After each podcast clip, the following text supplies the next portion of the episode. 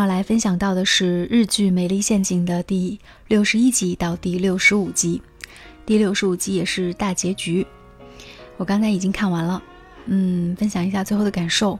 当我看完的时候，我今天早上本来是准备了一些工作的，但是还是一口气将剧看完了，而且从头到尾我都没有开我的电脑，然后也没有做其他的事情，就一直盯着屏幕。应该说这个。呃，电视剧的结尾收得很好，将所有的前因后果都做了一个交代。那这位编剧真的是很厉害啊，好像是叫金谷玉子吧，好厉害！他能够将一个这样的故事，然后给他圆的这么好。我特别想带来的一句分享就是，我觉得影视剧作品毕竟是作品啊，生活当中如果两个人经历了这么多，是真的不可能再在一起的。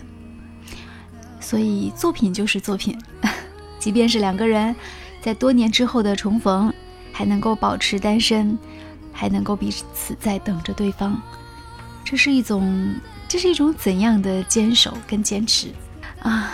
会让看剧的人心里会多么多么的充满了感动啊！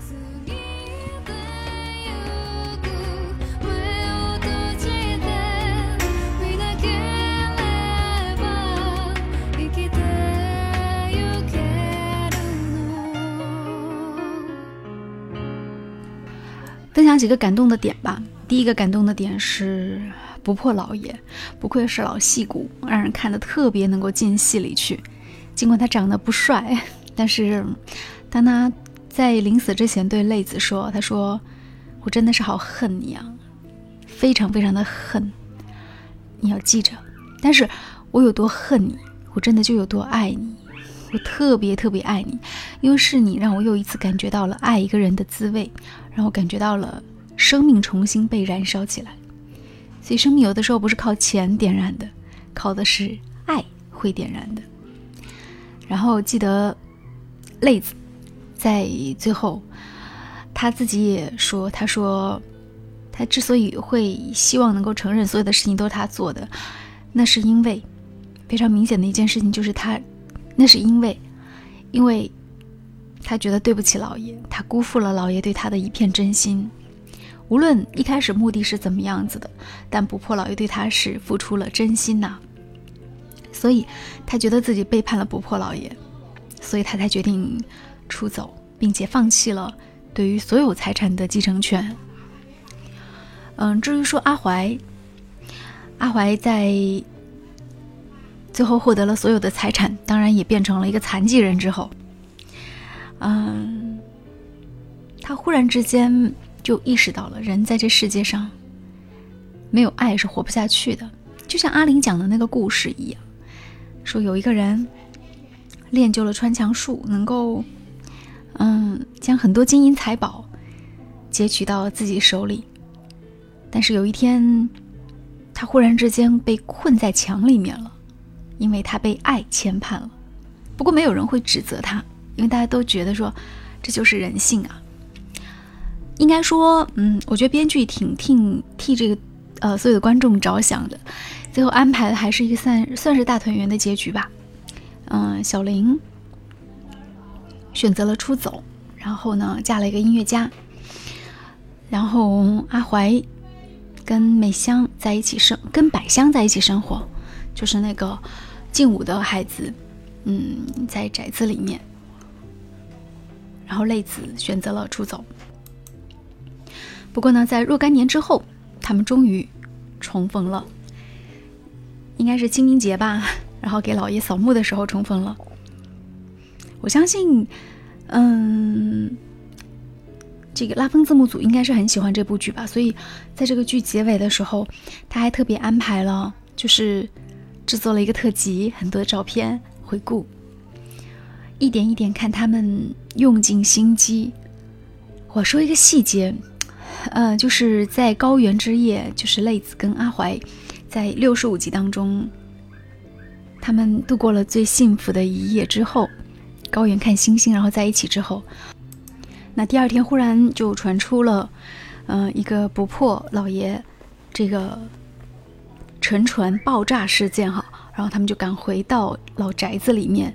最终被宣布说，永远不能在一起。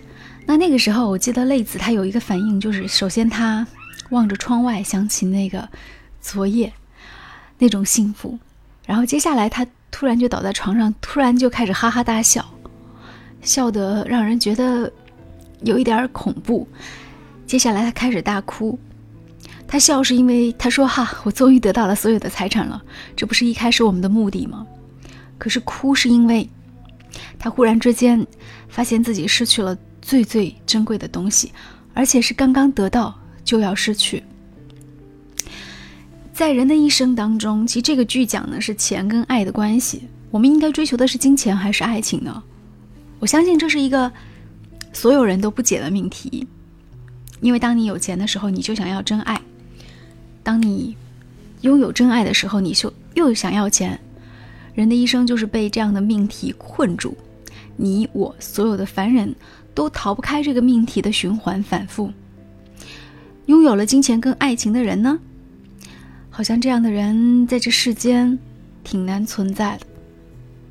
除非你要求不多，不然总希望有更多的钱，或者是更真的感情。但是，一切看起来是多么的难呢？嗯，电视剧毕竟是电视剧，给了我们这样一个结局。我相信，如果这是一个现实中发生的故事。一定没有这么美好，所以影视剧作品的美妙之处在于说，它能够帮助我们寻梦和圆梦，它会安排相爱的两个人在若干年之后的一次重逢，而内心的情感不变，但很多东西都会发生变化，即便是重逢又能如何呢？你以为他们真的会偏离各自的人生轨道，真的走到一起吗？我并不这样想，所以。即便是重逢，也仅仅只是重逢而已。好，今天我们的美丽陷阱的分享就进行到这里。最后的最后，嗯，我记得最后，呃，这部剧把那个美丽陷阱的主题歌重新改了一下，然后有了一个新的诠释。我们最后来听一听美丽陷阱的主题歌。哦，我觉得好。看完之后好怅然若失啊，就感觉好像最近没有什么剧可以追了，所以所以下一步既然没有日剧可以追，那我就好好工作吧。好喜欢好喜欢零六年的樱井纯子和高山，再见啦。